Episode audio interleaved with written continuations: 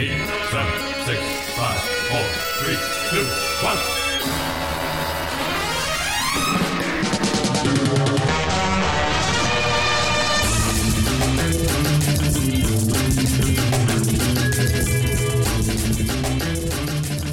Hey, welcome back to Optimism Vaccine, the podcast about guys just hanging out and talking about their healthy relationships with their fathers.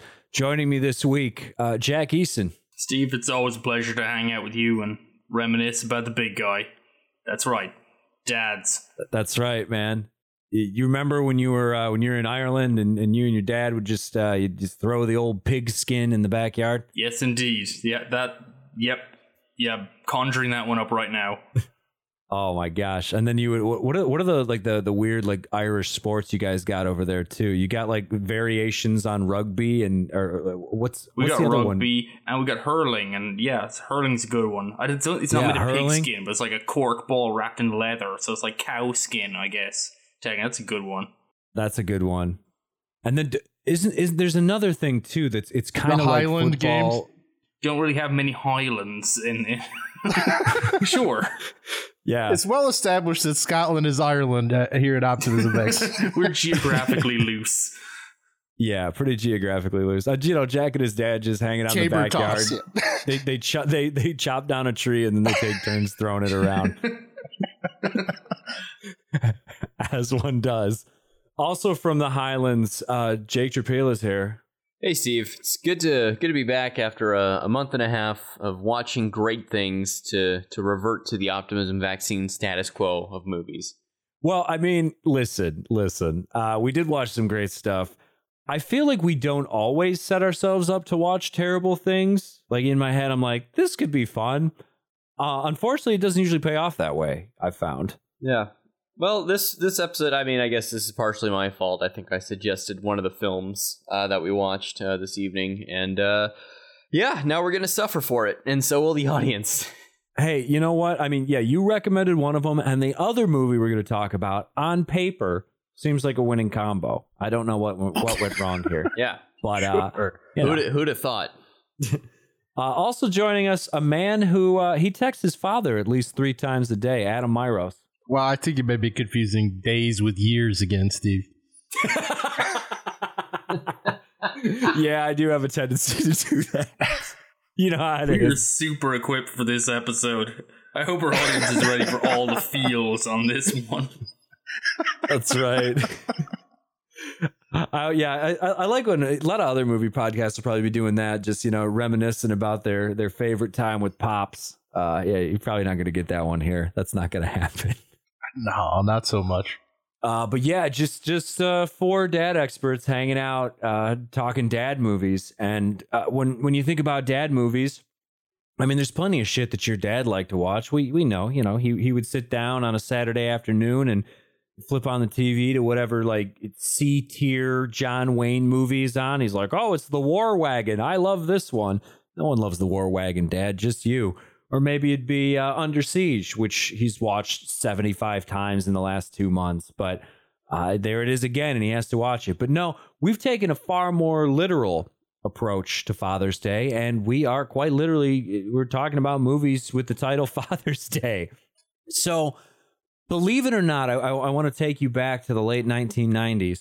And what if I told you that there was a, a, a Reitman directed uh, star vehicle for Billy Crystal and Robin Williams called Father's Day? Okay, eighty-five million dollar budget. So this is this is big time. Cross promotion everywhere, including uh, an extensive soundtrack. And and did you know that Billy Crystal and Robin Williams both had cameos on Friends specifically to cross promote for this movie? So this was supposed to be the hit. You got your two A comedian stars, uh, pretty much at the height of their powers, or damn near close to it. And you've got a, a director who who brought us things like Ghostbusters. You know, here's this comedic genius behind the camera, and what do we have? Well, we've we've got Father's Day, a movie without any jokes. I don't think. what the fuck is this? How did this happen? It's it's always encouraging that I I think the only time I actually laughed in this movie is the introduction to Robin Williams where he is about to commit suicide. That's like and, that's, and the movie is all downhill from there. Um, yeah, this this one is uh, a strange animal. Um, because yeah, as like you said in your intro, like fathers have movies. You know, they got Dirty Harry and every action movie ever made, and softcore porn, and you know, like there's just there's stuff out there for dads and sports. But they don't need this movie, which I think is just supposed to reaffirm that that men can love uh, in in the most kind of boring way possible. It's just sort of a meandering film about just two I guess opposite guys, but like they don't really feel that opposite because one of them is Billy Crystal, who seems to just be so middle of the road. No one could really be his opposite. Uh, Robin Williams plays to Mm-hmm. the rafters, or you know, he's he's a little crazy, and they just go to find a really annoying son who is, f- frankly, who seems unlovable, but they triumph over adversity and they like him by the end, even though he's not really their son uh, ultimately. There's a bunch of lessons in this movie, none of which land, and it feels. It's, it's just one of those films that just happens. Um, I, I first saw this as, as a film where some cylinders are firing. That's really that's this film. It's just it happened. It exists. Yeah. Done. Well, and it's weird too because this is a remake of a French movie, uh, which I've never heard of, but it stars uh, Gerard Depardieu, uh, you know, Optimism Vaccine favorite. Hmm. But uh, yeah, I don't know. This is like a, a like an early '80s Gerard vehicle in France, and I feel like something may have gotten lost in translation. Um, specifically, the motivation behind why our characters are doing this, or what lessons they or us as an audience are supposed to learn from any of this. I'd say it, it is fascinating because The Birdcage, also with Robin Williams in the late 90s, was also based on a French movie and also had a son who basically sucked. So there's this weird synergy happening in Hollywood of remaking French material with Robin Williams about shitty sons. Um, I don't know if there's a third movie we can land in there, but I feel like it must exist. Well, World's Greatest Dad is another Robin Williams shitty son movie. I don't know if it's based on a French film, but I don't know if they take that there you one. have don't it. think so. We're, we're just gonna have to assume. I like how basically we're crafting another podcast episode based on those three movies. Where I, I'm, I mean, obviously we're covering Father's Day now. I'm pretty sure we've covered World's Greatest Dad in the past, so that would be good. Just a colossal retread, also featuring Father's Day 1997, which is one of the biggest piles of shit I've ever fucking seen. I, you know what is odd is that not only is the Birdcage also a French remake of a, uh, or a remake of an earlier French film, it's the same writer Oh, as well, same screenwriter for both French films. wow. Was Sugar Ray in the original? you know, I, I'm glad you asked that question, Jake, because people need to understand that we're we're having this pitched to us as a Billy Crystal, Robin Williams film, but ultimately, I mean, this is a movie about Sugar Ray, the the '90s, the late '90s, early 2000s band with such hits as "Fly" and uh, uh, "Every Morning." Which is kind of like the shittier version of Fly, if you're a big Sugar Ray guy. Uh, and there's some other songs too that people enjoyed probably. Uh, real soft rock, like fucking white wine on the beach music. And when I, I say it's a movie about them, I mean, it pretty much is, right? Like, this is a movie about a, a son who runs away to hang out with his girlfriend and follow Sugar Ray around the country like they're the fucking Grateful Dead or some shit. Talk about the poverty of 90s culture that that's the band that you'd like pile in a van to follow. Yeah. Completely like insane off the wall shit. Uh, the only thing that that makes sense with the whole Sugar Ray thing because they they I mean they have speaking parts. There's a performance, multiple performances. Like they Sugar Ray is in this movie. This is a Sugar Ray movie, okay? Yeah. And the only thing believable is you know they they get to spend some time backstage with the band and uh Robin Williams non kid, this this shitty kid, he loses his girlfriend because uh, she wants to bone Mark McGrath. Which in 1997, yeah, get in line, lady. Everybody wanted to Yeah, bone that's Mark why McGrath. Sugar Ray is in this, right? Did they ever clarify what age she is as well? Because I mean, well, if- this is a fun part too because I'm pretty sure the kid is 16. I assume his girlfriend is the same age. No, 18, So, obviously. uh, yeah, this is a this is a movie about Mark McGrath just chasing that underage strange. the whole so- whole thing is an elaborate honeypot scheme. yeah.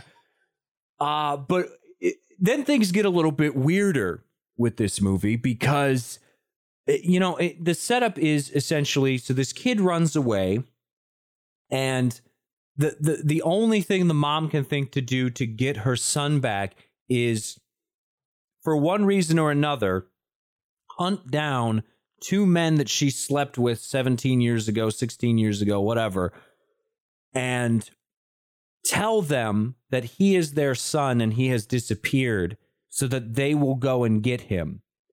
And in my head, I'm thinking, if I have a son and he runs off to chase Sugar Ray around the country, well, first of all, fuck him, he's an idiot. Second of all, is this the best course of action? Uh, Is this uh, why? Why is the how? How did we get here? Why is this the choice? That like think of the the ten million things you could do instead of like have a conversation with Billy Crystal in a restaurant, so he will maybe go get your son.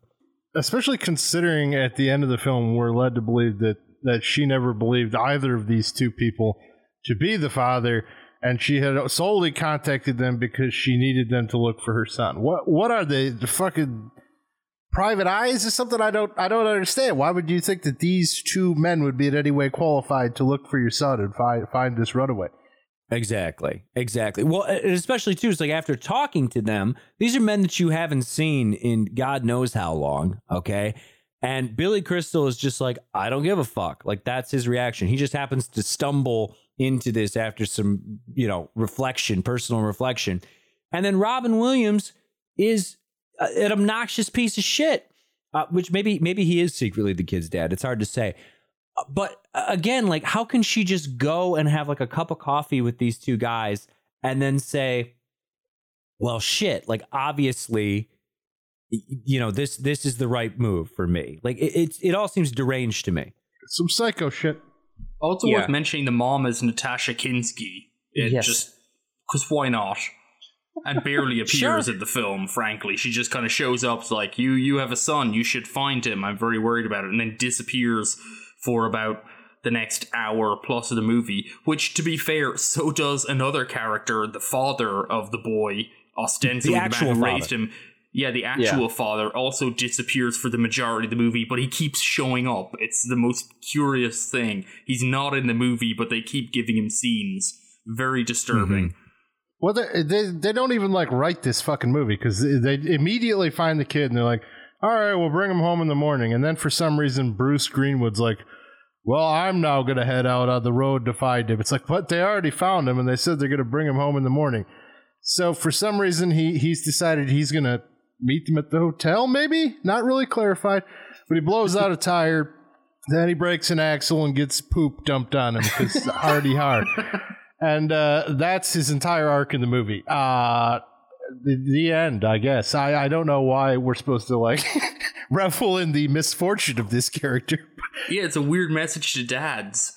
It feels like uh, I don't know if Bruce Greenwood's subplot feels like it was uh, some attempt at adding conflict to the film, as if oh, what happens if the real dad gets to the kid before the two fake dads? The entire film feels like it was reverse engineered from the poster. All right, you get two guys notable for comedy. Robin Williams, Billy Crystal. The premise is what if one of these guys is actually your biological dad? Billy Crystal is the fussy lawyer who likes to sue people and get martinis at noon. Robin Williams is a suicidal whack job who is a struggling artist. Get them in a room together and laughs are bound to happen. That's the movie. And then, yeah, it's they immediately find the kid. There's this whole mess of the kids having stolen money from drug dealers or some shit.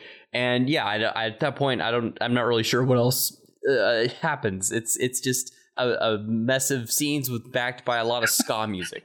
Yeah, I don't even remember how the drug dealer plot resolves itself. I entirely quit paying. They were at They, a they get arrested. Well, they just start headbutting them at the concert Billy Crystal's good at headbutting people, and he shows Robin Williams to do it at the concert at the end, and so they just start headbutting all the people around them, including the drug dealers, and it's they run away. I don't know. Actual character trait is Bill Billy Crystal is good at headbutting. That's it. Yeah. Why he's don't they just pay the. Jared Harris his damn money? He's- Yeah. It's only five thousand dollars. He also he headbutts uh, to get information on where his son his son is. He headbutts a mechanic played by Charles Rocket, uh, another comedian who's famous for killing himself later on. Um, this, this is a great movie, you guys. I'm just gotta say. Yeah. All the good feelings running through it. Both Billy Crystal and uh, Bruce Greenwood and Natasha Kinski seem to have obscene wealth. So uh, again, they're just they're putting out this fucking poor drug dealer just because their son's a piece of shit. Yeah, and and the and the fact that they're rich too, like Natasha Kinski, they they live in this like massive mansion. Okay, like it's it's fucking fancy, um, in Southern California. So presumably Well, they're no, in a good place. Uh, San Francisco, San Francisco, San yeah. Francisco. even Yeah. more expensive. even more expensive. So then it's like, why why would you not hire a private eye? I don't understand what they're doing. to elaborate on, on the question of wealth, it is worth noting that, that Robin Williams is like a failed author playwright who's on the brink of suicide and still has a massive apartment in San Francisco. So Oh, yeah. who knows? Uh, struggling middle class Hollywood, you know. So he's got like a two thousand square foot loft condo in, in the most expensive housing market I in the world. Even think like his his exterior, the exterior shots of his building are like one of the painted ladies, which are like the most expensive buildings you could buy or rent in San Francisco. and he's right. just in there lighting all of his his his documents in a in a tin trash can and setting it on fire and pointing a gun to his head. You know, like you do. Yeah, normal guy stuff. And I, I agree with you, Jake, that it, it really feels like the uh, the movie is reverse engineered from the poster, which is even more disappointing because the poster has Billy Crystal uh, looking all precious, and then Robin Williams looking all goofy, and Robin Williams is actually grabbing Billy Crystal's necktie and putting it across his face like it's a mustache. And uh, that beautiful scene never occurs. We never get tie as a mustache. No. I thought he was just sniffing the tie. He's just sniffing the tie? I don't know if that's better or worse. Now, I mentioned that this is a very Sugar Ray heavy film, which I cannot understate that enough. Like, this is way more Sugar Ray than you're going to be comfortable with. Y- You know, so you would think, like, oh, there's a lot of Sugar Ray on the soundtrack, but boy, would you be wrong because this soundtrack is just overwhelmingly dominated by ska music. Um, there's multiple Mighty Mighty Bosstones songs, uh, including the impression that I get, which is used, I believe, twice in the movie and pretty extensively. There's a real big fish song in the movie, and then not not ska, but still in like that, you know, that SoCal uh, like pop punk circle. Uh, there's there's like three songs from the Muffs in this, including an extended performance, Yeah. which is super fucking weird. There's a special song in there too. Yeah, there, there's mm-hmm. there's a movie. It's a movie about Sugar Ray that features more songs by the Muffs than by Sugar Ray, and there's an original Paul McCartney song that is in the beginning. Is that right? There's two. He's credited with two songs, I believe, but I don't know if both were written for the for the film. But yeah, it opens on a McCartney number. But that's like the most baffling thing because it's, it's this fucking shitty like middle aged dad movie, and it opens with a music by fucking Paul McCartney credit and this like extended fucking credit sequence laid over this shitty '90s Paul McCartney song. And you're like, okay, that's the vibe of this movie. But no, it's all ska. Why the fuck did you pay Paul McCartney all this money? It feels like they're trying. Like this really does feel like the the, the vision of this was to bring fathers and their kids into the movies together. ska loving kids. Yeah, you know, the kids love the ska, the fathers love Paul McCartney, and there's a little Sly and the Family Stone and a few others, an extended sequence where they, they talk about how, you know, their dad's music is cool too. Um, yeah, I mean, it, it brings the question what, what this movie is for, because like I said, fathers have movies, right? They're just dad movies. We all know what they are. We've sat through many of them. Some of them are even good as just kind of a, an adjacent addendum. But um, this movie is is kind of like the hallmark movie for dads. Like all of those are for all of them are for women, for moms to reassert, you know, that moms are very important and, you know, generally speaking, that, you know, if you've had a kid, you're you're a really good person. That's something good people do, and it makes you a good person, and that's the end of the story. And this film just kind of comes in with this weird ideology about how, you know, men men aren't women, and that's a shame because it makes it more complicated to make shitty movies about it like this about it. But um, you know, it's it's kind of like if you just foster any kind of a kid or have any share an interest or experience with a child or you know care about anyone, even though you're a man, then that's very special. And that's kind of like the the movie is just this muddled mess of of sentimental moments pinned, as we point out, on like scenarios that make no sense, on characters that aren't particularly good or interesting or even nice. Um, it, it's a very peculiar thing, and and I also I just don't know what men need this movie, like what like what kind of screwed up dad needed this movie to reaffirm, you know, his status as a father. When uh, frankly, in you know society, if you go outside with your kid once a week and throw a ball at him, you are like an ideal father. That's like that's the metric. You don't have to really do anything else, and maybe be employed. That's it.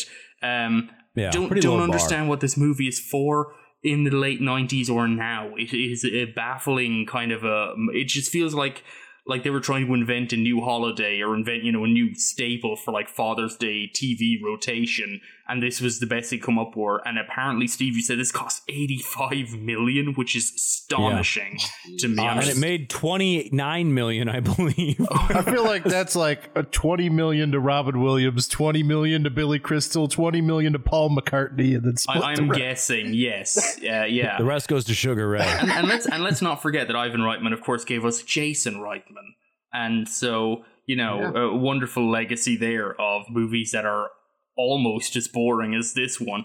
Um, tremendous.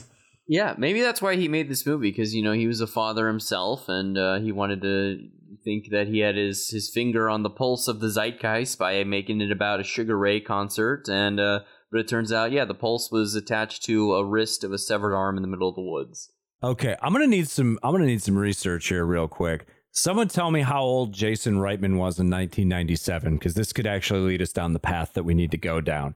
Um, I I want to know if like maybe the Oh, reason Christ, twenty years old.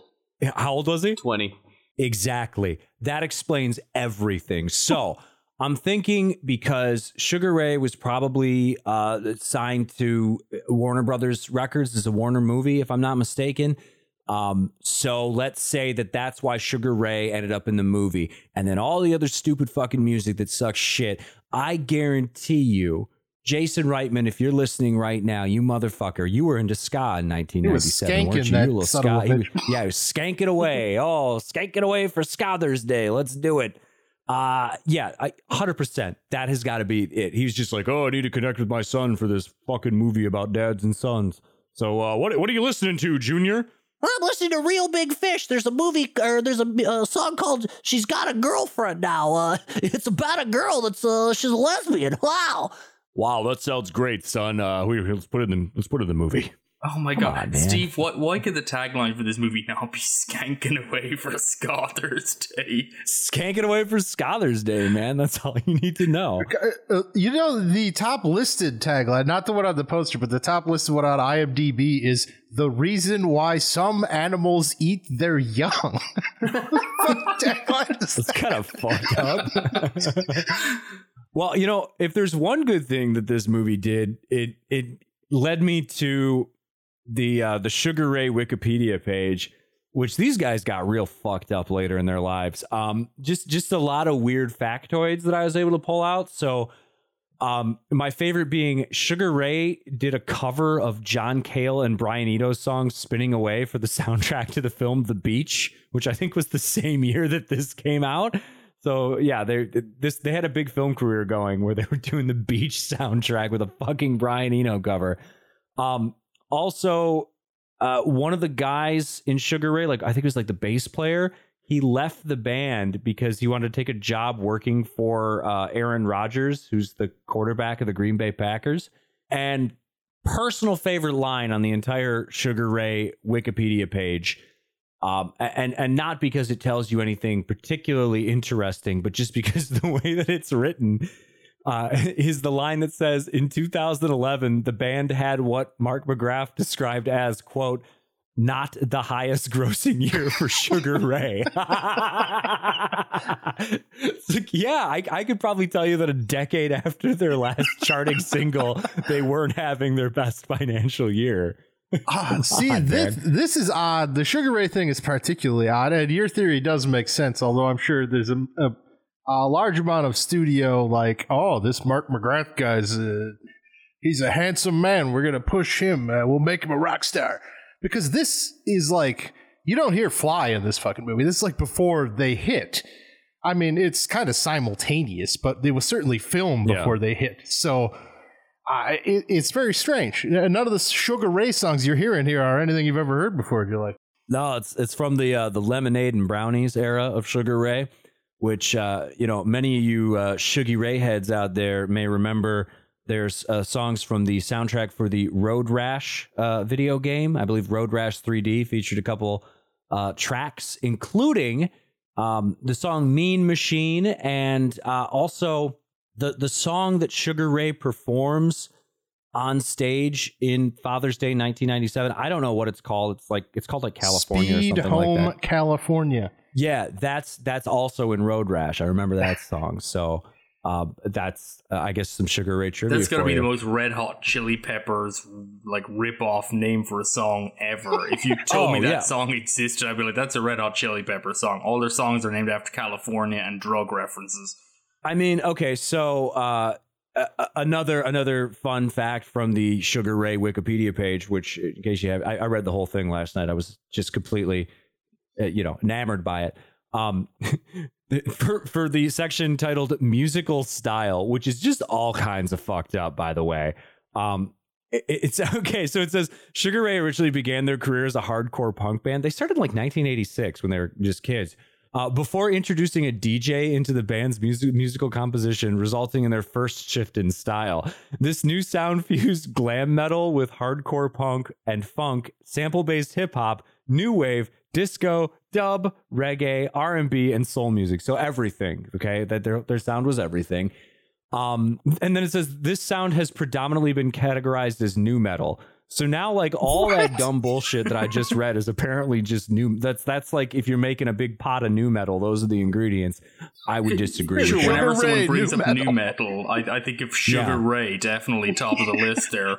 definitely a number one for me. And now things get more interesting because okay, so this is just like dipshit Sugar Ray super fan who who wrote this description. Probably Uh, Mark but McGrath. then it's like, okay, let's let's get it from the man himself. How did Mark McGrath describe the band in their early years before Fly and you know their their transcendence into wine mom Chardonnay music territory?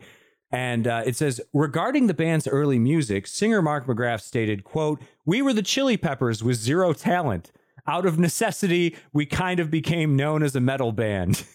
Jeez. to go on record saying you're the Chili Peppers minus talent is like that is vicious.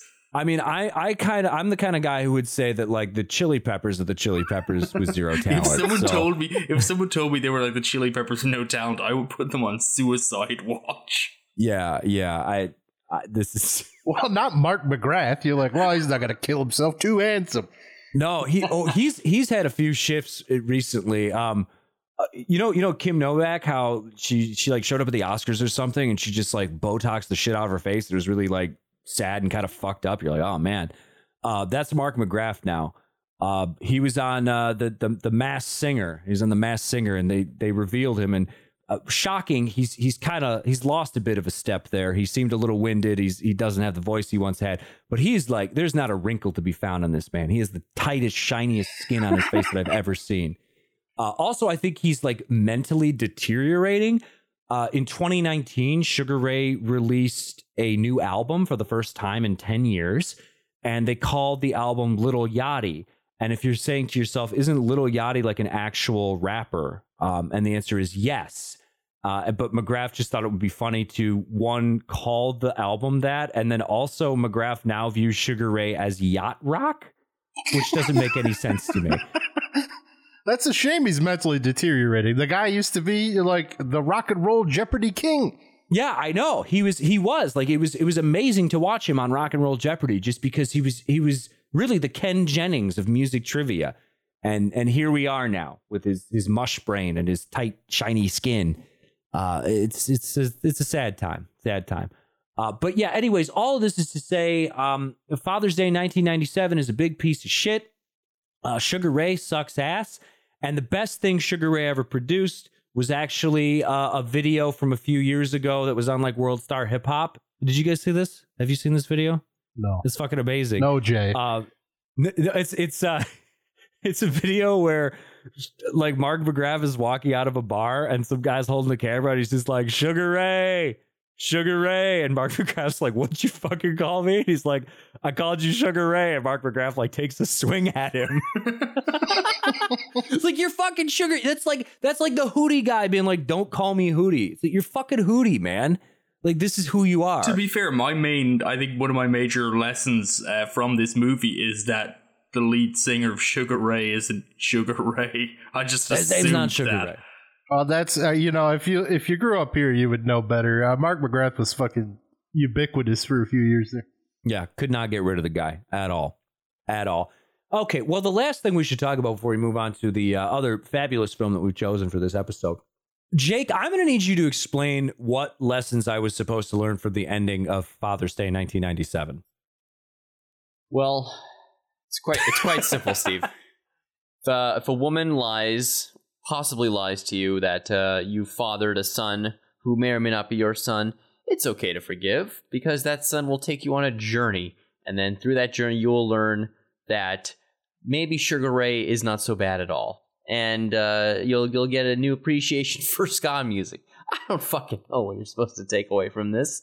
It's it's completely deranged, right? Yeah. Like the fact that they that neither one of them had any like she knew that they weren't the father. Uh, neither one was the father. Right. she used them instead of her extensive wealth to get her kid back and then like uh, they know that that that they're not actually the dad or something and that they don't care Well, I think Billy Crystal knows. I, uh, Robin Williams, uh, he desperately needs to believe, so I I feel like he's still clinging.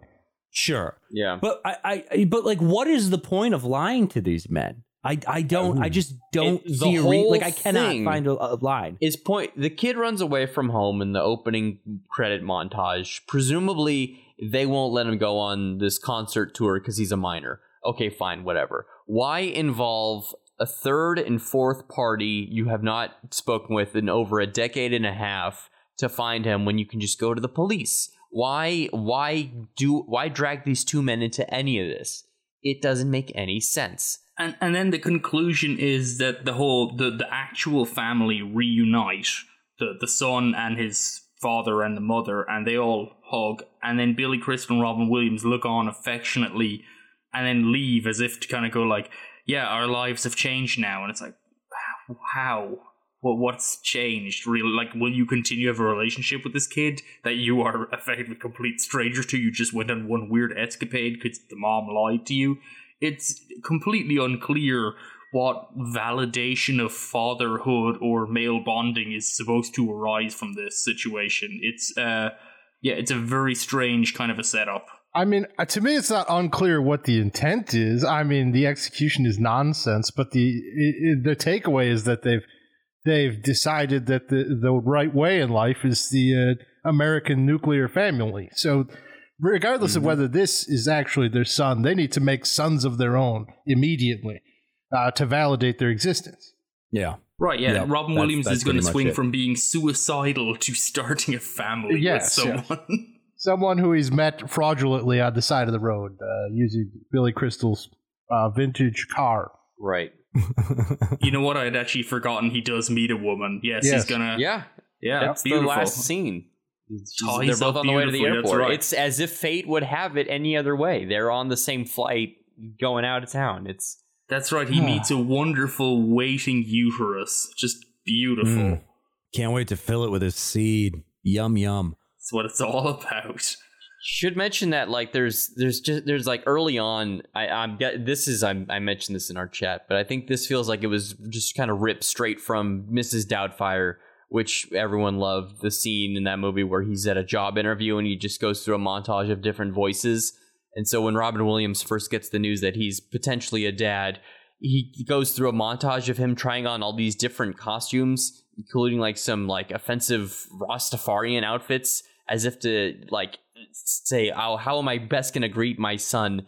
And you can just like hear Jason or freaking Reitman stifling laughter from behind the camera, like, "Oh, this is gold. This is this is the shit right here. We got we got a moneymaker on our hands. Just keep keep doing this, Robin." It's just yeah, the riffing for the sake of riffing, as if it would make any sense whatsoever for a man on meeting his son for the first time to just pretend to be Jamaican. Yeah, makes perfect sense. I, I mean, if you're a big Robin Williams fan and uh, you're you're at all sensitive, you might want to steer clear clear of this one because, uh, yeah, Yeah. as previously stated, uh, I, I don't think that suicide scene is is funny because it's well written. It's just kind of funny, like holy shit. this, Yeah. I mean, this- it's an it's an old joke. You know, I mean, the one saving grace of this film, I think, is Robin Williams is Robin Williams. Like he, yeah, every so often, he elevates the material. The suicide joke is it's not a new joke, but he's got a gun in his mouth and he's about to kill himself, and then the phone rings, and he does this great reaction, which is, of course, you know. Life is meaningless. I'm going to end it all. But also, you know, if someone's calling me, that could be important. And, you know, it's that absolute absurdity Williams plays that in his face really, really well. That I'd say is my one laugh in the whole film. And then after that, it's just nothing. And you're, I mean, you're right. At, at the end of the day, anything to do with Williams and suicide is just kind of a bitter pill now. So, uh, kind of, Yeah. yeah. I can't see this one swimming, swinging back into the cinemas for repertory screenings anytime soon. No, probably not. I, I also laughed in the beginning just because it's so fucked up uh, in contemporary context. And then there was one other joke. I was trying to think of it in the chat because I, I remember I got into the very end of the movie. I was like, shit, there was something I laughed at. What was it? Which, again, real testament to the quality of the humor here. But I remembered what it was. It was when Billy Crystal was like trying to give Robin Williams a pep talk or something. And he's like, oh, you're like Lou Gehrig. And Robin Williams was like, "Oh, who's Lou Gehrig?" He goes, "You know, he's a baseball player. He died of Lou Gehrig's disease." And then Robin Williams says, "Wow, what are the odds of that?" Did you? It's Classic. just so fucking stupid. Yeah. wah wah. Yeah. Okay. So there's there's your best joke. Uh, Robin Williams uh, faking or on the verge of suicide and then making a Lou Gehrig's joke that uh, is probably the most dadly dad joke in the entire movie. So, uh, I- you know, take that with a grain of salt. Anyways, uh, did you know that there's not one but two movies in the world named Father's Day, and the other one was made in 2011? And who knew? Because I thought there would be more Father's Day movies out there. But uh, I guess uh, you know when they made the one in 1997, they thought, well, how can it get any better? Um, and then uh, in comes Astron Six, who you know because uh, they they make those movies that uh, they look like grindhouse movies, but they're not. They're they're they're modern movies, and we, we they just like to have fun that way. So um, they they made Psycho Goreman. They made this movie Father's Day. And they also made Manborg. I believe that was their big breakthrough. Uh, played at like Fantastic Fest or something like that. So, uh, Jake, what what is Father's Day? Oh, 2011. Oh boy, here we go. Father's Day concerns a uh, serial rapist and serial father eater and killer called the Fuchman, who's on the loose, and a trio of uh, ne'er do wells. One of them is a it's like a wannabe uh, vigilante. One of them is a street hustler, and another is a priest. They team up to stop the Fuchman's reign of terror, and uh, hilarity ensues. I guess you could say theoretically. theoretically. theoretically. Yeah this is uh, you know uh, the astron six guys they have they have a definite like look and feel to all of their movies and ev- everything's a big piss take. Like it's it's a pastiche and some of it is done lovingly but most of it is done with this like detached irony that that doesn't really maybe connect all the pieces together inside of their movies. Uh, so you know they they made the void which i think uh, Jack, you described as a photocopy of a photocopy of a photocopy of a John Carpenter movie, Pretty much. um, which is which is pretty much it, and and and that's not even that bad. Um, they made, uh, I mean, it, I, I guess Manborg and uh, uh, what's what's the other one, the new one that I just mentioned, Psycho Uh, shit. Goreman. Psycho Goreman. yeah, Psycho Goreman. Those both are, are in the similar vein in that they feel like it's one joke, right? So in Psycho Goreman, it's what if a little girl had control of an intergalactic murderous space beast? And in Manborg, it's like, oh man, what if, you know, there was a goofy modern Robocop silly movie? These are things that should be like five, 10 minute short films. Um, but they're kind of stretched to their absolute breaking point. And Father's Day is is sort of in that same mold where it feels like this is this is an idea that doesn't have a lot of substance to it. And I won't say that I hated this, not not by any stretch. Uh, there's parts of it that I I kind of got what they were doing, um, but where I struggled the most is it, it, feels very inauthentic, and it doesn't feel like it's done with a, a lot of love necessarily, and it, it wants to be a, pas- a pastiche of of grindhouse and Troma films, but uh, at the same time, because of its detached irony, it, it doesn't hit the same weird wavelengths that the films it's paying homage to do. So it's just kind of messy, right? I, I don't know. To me, it doesn't feel like a, a pastiche of Grindhouse. Like this movie doesn't belie any understanding of Grindhouse. This is a pastiche of the movie Grindhouse. Yeah, there you go. That's a better way of putting it. Yeah, I, I mean, I, I will say I, I do hate this movie. This is like Yeah. my least favorite. I was kind trying to be the movie. bridge. I was bridging Yeah. the gap between you and Jake. No, to- totally fair. No, it, it's it's, and I mean, a lot of what you said is really would be exactly how it's sum up. And I think detached irony is kind of the key to it. That there's, um, there's just a non-committal throughout this entire film. It is ratcheted up to eleven on everything. There's just gore and nudity and like just biting people's penises off and all kinds of stuff just happening literally all the time. It's a zany looking film. They've just thrown in digital scratch marks and pops and clicks on the audio to make it look like to to emulate an old film, but it otherwise doesn't look like a film from the seventies or the sixties. Like it, there's no attempt to you know kind of complete the the homage. It's and and this is really where it all comes around. It's it's a film that kind of half does everything. It's a comedy, but most of the jokes are just sort of meandering tracts of dialogue, kind of Whedonisms, just kind of stretched out to to kind of their breaking point. There's violence constantly in the film, but it's not really measured out. There's, you know, the film starts at 11, it can't go anywhere.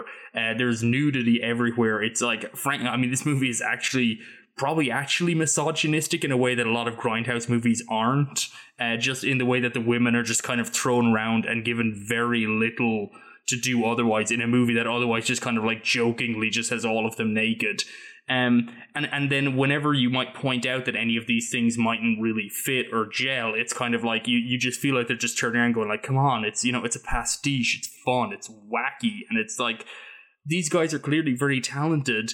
Uh, this is low budget, but it's not that low budget. Like they could have made a real film, and instead they've made a film that's supposed to look like something you'd see on you know you'd catch unawares on late night television. I mean, it actively comes with like a TV intro and a commercial break at the middle of it, and uh, at the end of the credits, there's like you know up next on this channel. You know, like it's it's very much constructed in that way.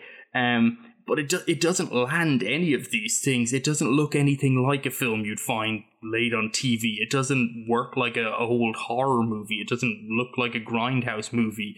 Uh, the whole thing is just it, like it's really just feels like a, a one like a, an improv group just screaming at each other amidst special effects. And uh, and at the end of the day it's like that that detachment that kind of idea of like look what we're doing isn't serious so it's fine. It's kind of like just try.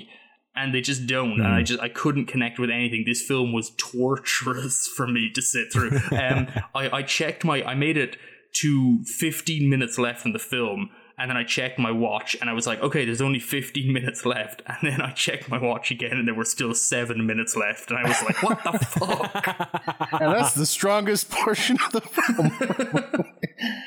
I I I'm with you, Jack. I I don't have any tolerance for this sort of stuff. I mean, you compared it in the chat to Hobo with a Shotgun, which is it makes sense. These are both movies that uh, have their genesis in fake trailers. Uh, I guess the difference is I, I I don't think Hobo with a Shotgun's like a tremendously good film by any means, but it is a different level. Like that is a movie that was chosen uh, from a national contest by Tarantino and Robert Rodriguez as the best like fake grindhouse trailer, uh, as opposed to this, which was chosen because they mailed it to Lloyd Kaufman. he was like, "Oh, sure, that's great." Comes with the Lloyd Kaufman seal of approval for sure. Yeah, yeah, that's that, that's where this loses me entirely. Is a it is inauthentic. It looks like digital shit. Like all, it, it, it's not a good looking movie, even though there are some fun techniques used. There's a kernel of something there visually, but I, I still think it's very ugly. There's some. It, it just reeks of cheap digital. Uh, but uh, the other thing is it's just it's Troma through and through. And Troma has the ethos of there's nothing funnier than gross shit happening at all times. And, i i don't agree with that i gotta say. I i I wasn't yucking it up when a guy for no reason like injects some green liquid into the head of his cock and then slices it with a scalpel for God knows why, just because it's gross and therefore hilarious.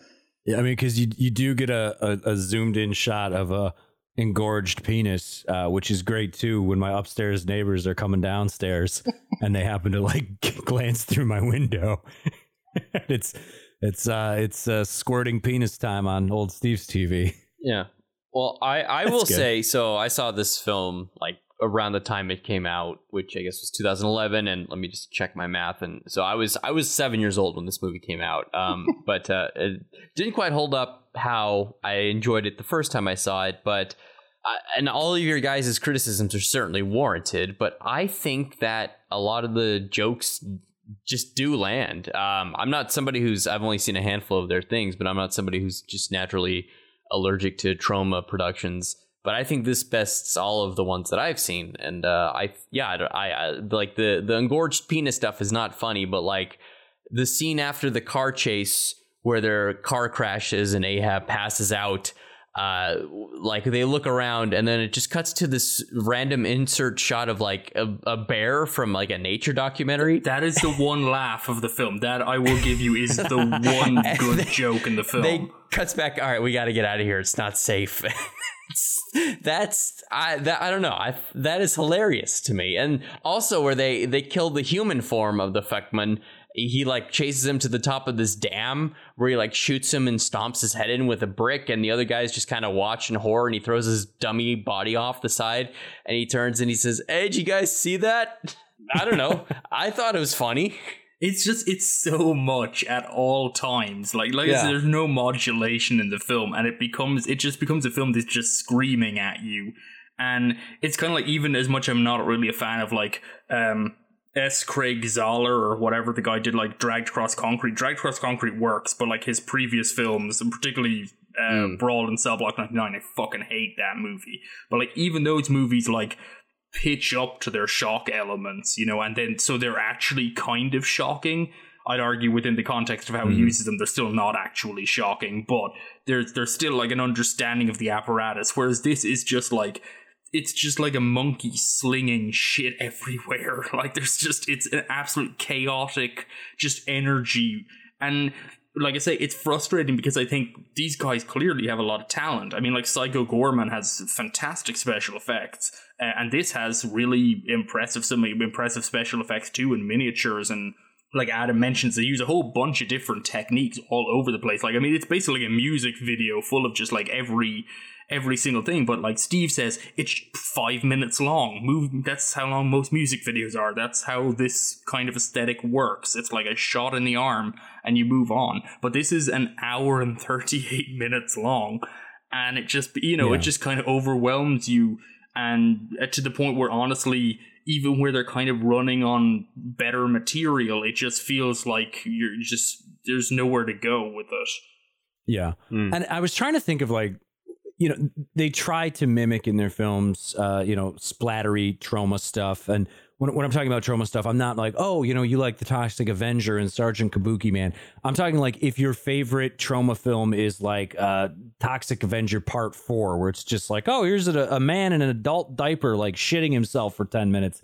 Like that's that's kind of the level that we're we're at with this. So that that can you know help potentially gauge your interest based on that. And then I was like, I don't know, like just kind of the the rubber suit stuff and and, and the natural goofiness to what they're doing. It almost feels like a Don Dohler movie. So he did, uh, you know, Fiend, Night Beast, Galaxy Invader, just these kind of like schlocky uh, uh, East Coast, low budget regional horror films. The difference there was Don Dohler had like zero technique. Okay, he he could he could do special effects pretty well for the money that he had, but as a filmmaker, he had no eye for anything. Uh, but he had plenty of passion. And here it feels like because of the ironic detachment and because the Astron Six guys, I don't know if they're afraid to or uninterested or unwilling to just kind of do their own thing. Um, they have all the talent in the world, but they just can't apply it to something. And the parts of Father's Day that I think function the best are the parts where it doesn't feel like I'm just watching a Troma movie, like I'm just watching them riffing on, you know, their favorite uh, VHS tapes from the 90s or something. It feels like something that came from them organically. That's where it, it works the best. So I almost want to say, guys, stop writing. Just you you you you're not allowed. Put your laptop's going in the fucking trash compactor. Let somebody else write a script for you, and you probably have a, a pretty decent movie on your hands. Although they did a Leprechaun movie, and I haven't seen that, so I don't know if it's any good. And uh, based on the Leprechaun sequels, It's a I, I, fucking Leprechaun I might be movie. wrong. To to be fair, all but one of the Leprechaun sequels I would take over this film. so Uh, what's Wait, the wh- one? Which is, Is what's the your one least favorite Leprechaun? Lep- Leprechaun Origins is the one that is worse than this film. You th- you you're gonna take in space over this because that movie Oh. is some amateur ass. Yeah. I am shit. hundred percent taking in space over this. I'm gonna, I'm gonna encourage you to watch Leprechaun in Space again and then rethink this. It looks like it was a straight up like filmed high school play.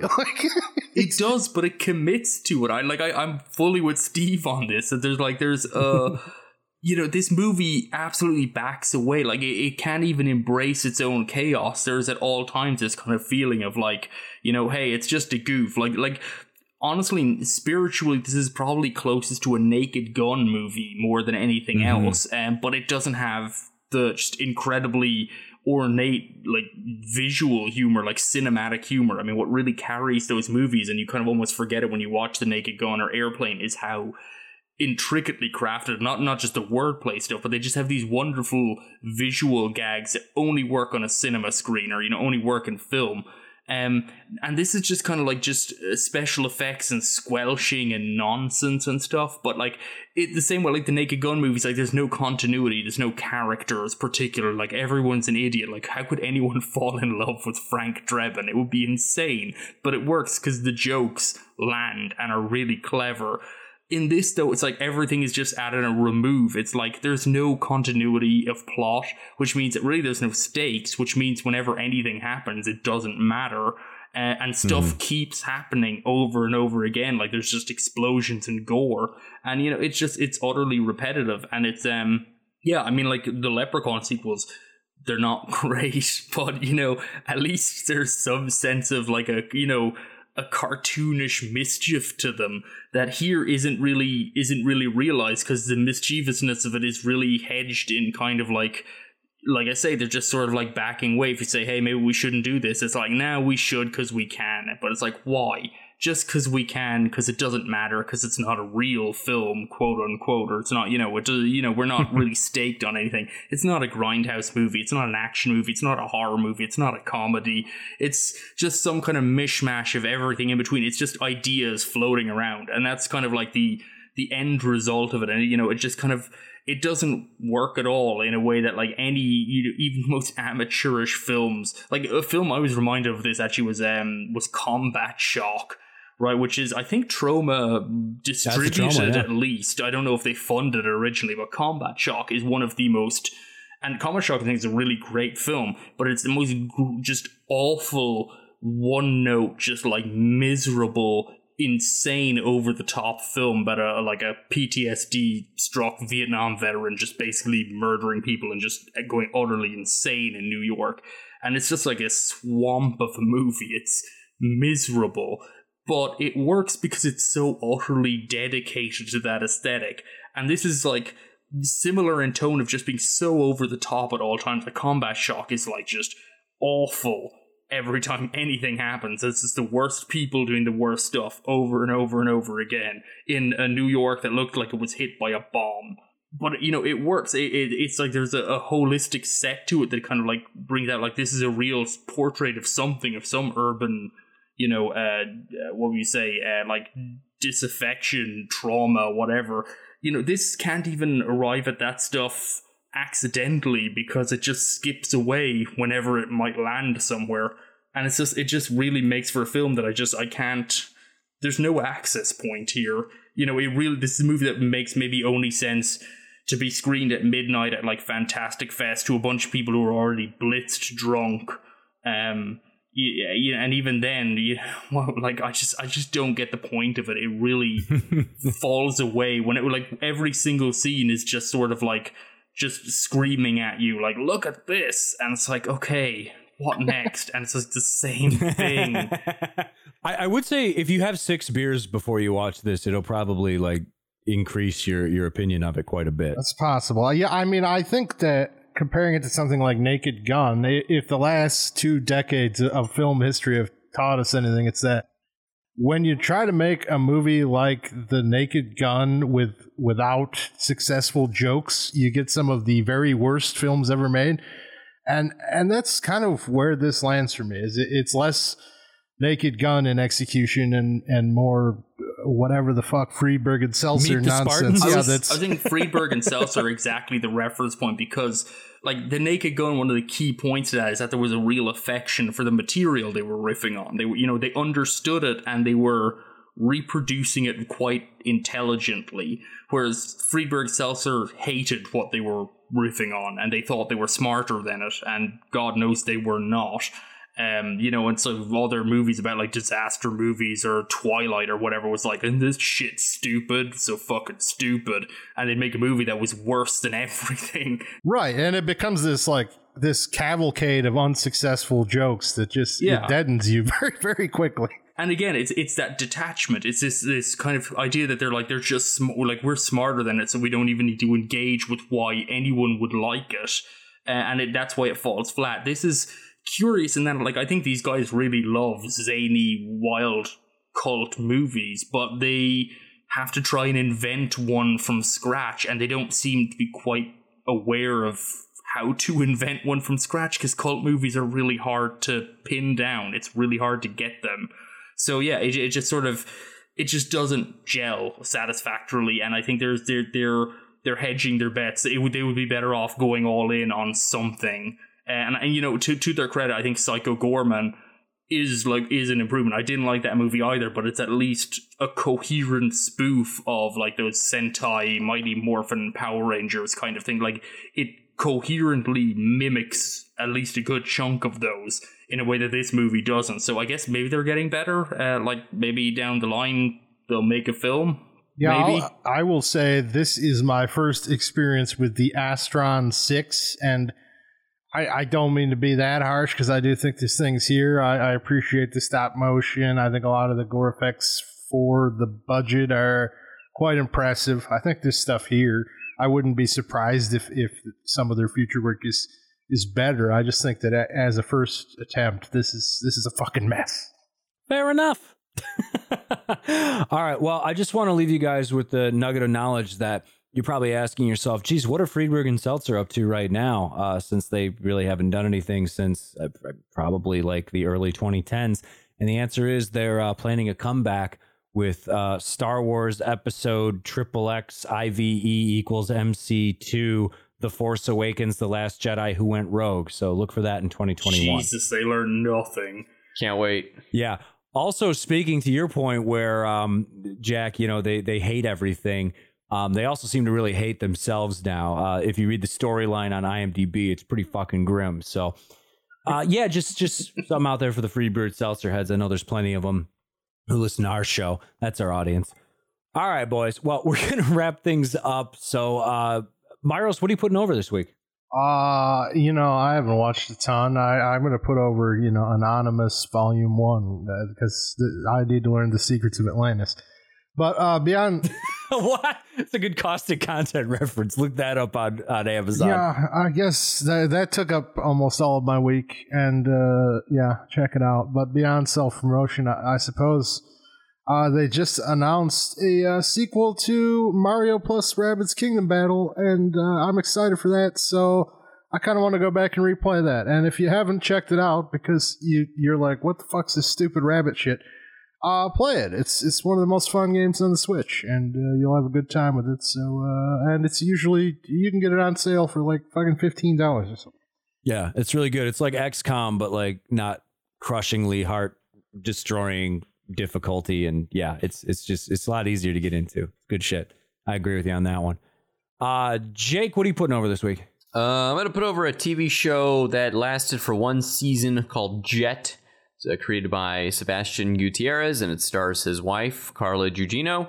She plays a former uh, cat burglar, jewel thief who's just uh, released from prison and attempts to lead a straight life. But uh, unfortunately, the criminal underworld comes calling back to her. It's a it's a very pulpy, very stylish show, uh, and it uh, is totally fucking awesome. And it's a shame that uh, it got canceled after one season because it's uh, one of the best looking shows uh, I've seen in recent memory.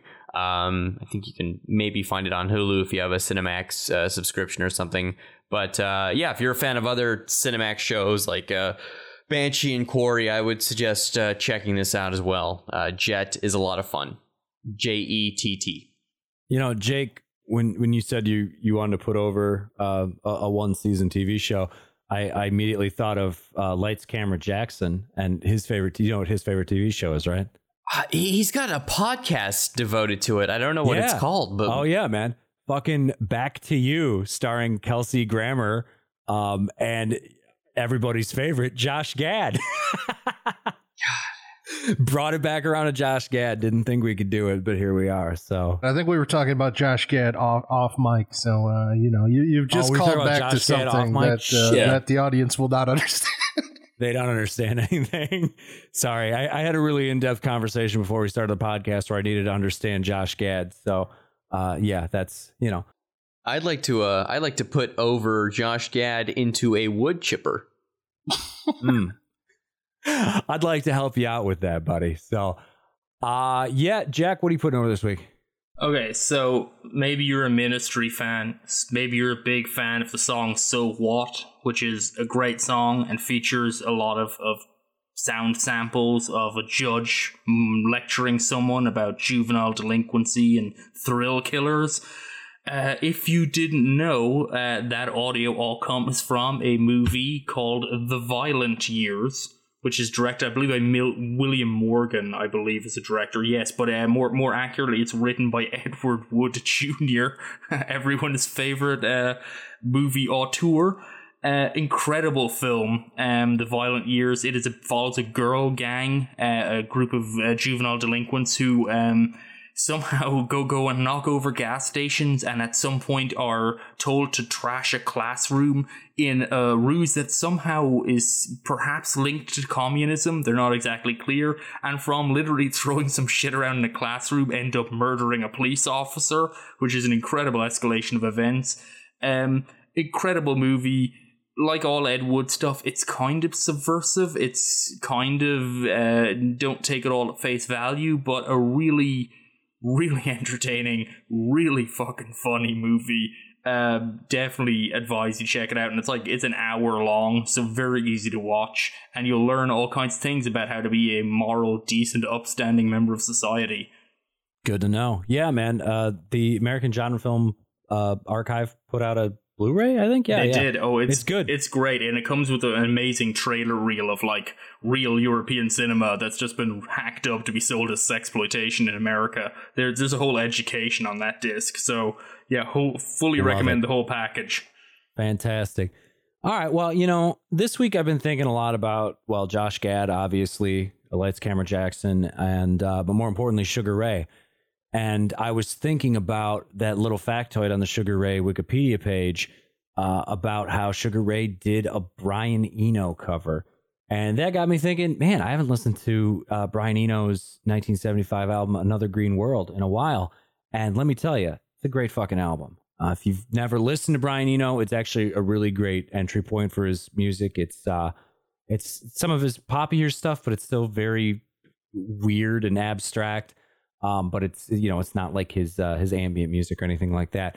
Uh, it's just end to end a wonderful album. Really cool. Uh, sounds light years ahead of its time. It's uh, it's fucking great, man. Go listen to it. It's on Spotify or whatever. Go buy it. You get a little extra cash. Go do it. Uh, other than that, hey, if you listen to this podcast, do us a big favor. Hey, Steve, before your outro spiel, can I give an important update? Uh, I, Yeah. I feel like our audience needs to know. The, the Friedberg and Seltzer directed a um, found footage comedy in 2013 that is a Blumhouse film that made a, a has a zero percent uh, positive review score and made two hundred and thirty thousand dollars uh, domestically. That's incredible. yeah, What's it called? a best night ever. That is Oh. absolutely going to show up in one of our episodes. That we're drawn to that like a moth to the sun. oh yeah absolutely and, and you know where a great place would be for you know so, something like that to show up mostly because i i want to just like just hear the anguish in sean glynis's voice as he watches this um you guys you and sean have been doing some uh, some blumhouse uh work for the patreon feed so if you go to the description of this very podcast episode that you are listening to there's a link to our patreon and if you donate uh, just a couple bucks, that'll get you access to uh, our entire back catalog and some special Patreon only content, including Myros and Sean going through some uh, Blumhouse stuff that we haven't covered before. And maybe Friedberg and Seltzer is just around the corner. I bet you could probably get it in under the radar because I don't think, like, it, it doesn't sound like, like it's not called like found footage movie. Like, there's no way he would know until he knows. so we'll try and sneak that in. That that could happen. Also, if you uh, if you donate a couple bucks and you live in the continental United States, seriously, donate at any level. And uh, until I run out of shit to give you, I'm going to send you a DVD or a Blu-ray or a box set or a VHS tape or a laser disc. Who knows? Something from my personal movie collection. Uh, it's going to come to me. You don't know what it is. Could be, uh, you know, Fast and the Furious Six. Could be, uh, could be porn. A bunch of porn. You don't know. You know what you're to get. Anything's possible. Truly. Uh, and then also, if you uh, if you donate at, at higher points, say you give us five dollars a month, well, then you get a shout out on the air, and you could be the next Ryan or the next Dustin or the next Paula. It's it's a very exciting tier to be in. And if you donate even more money, you can actually dictate the content that we do on the show, which is a great power to wield. So imagine that you could be like, I want I want a Friedberg and Seltzer episode. I need that. I want a Josh Gad episode. I need that. Uh, maybe that's because you just want to donate twenty dollars because you hate us and you want to hurt us, and that's fine too. We understand that that urge. So all these things are at your fingertips. And then also there's another link in the description of the podcast, and that'll take you to our iTunes page where you can give us a five star written review, which really helps out with the old algorithm. Uh, so if you haven't yet done that, uh, please do. That would be lovely. Other than that, I think I think that's pretty much everything except for hey, you can find us on Twitter at Optimism Vaccine or you can email us optimismvaccine at gmail.com. And Jake, last word's yours. Happy Scothers Day. Happy fucking Scottish Day.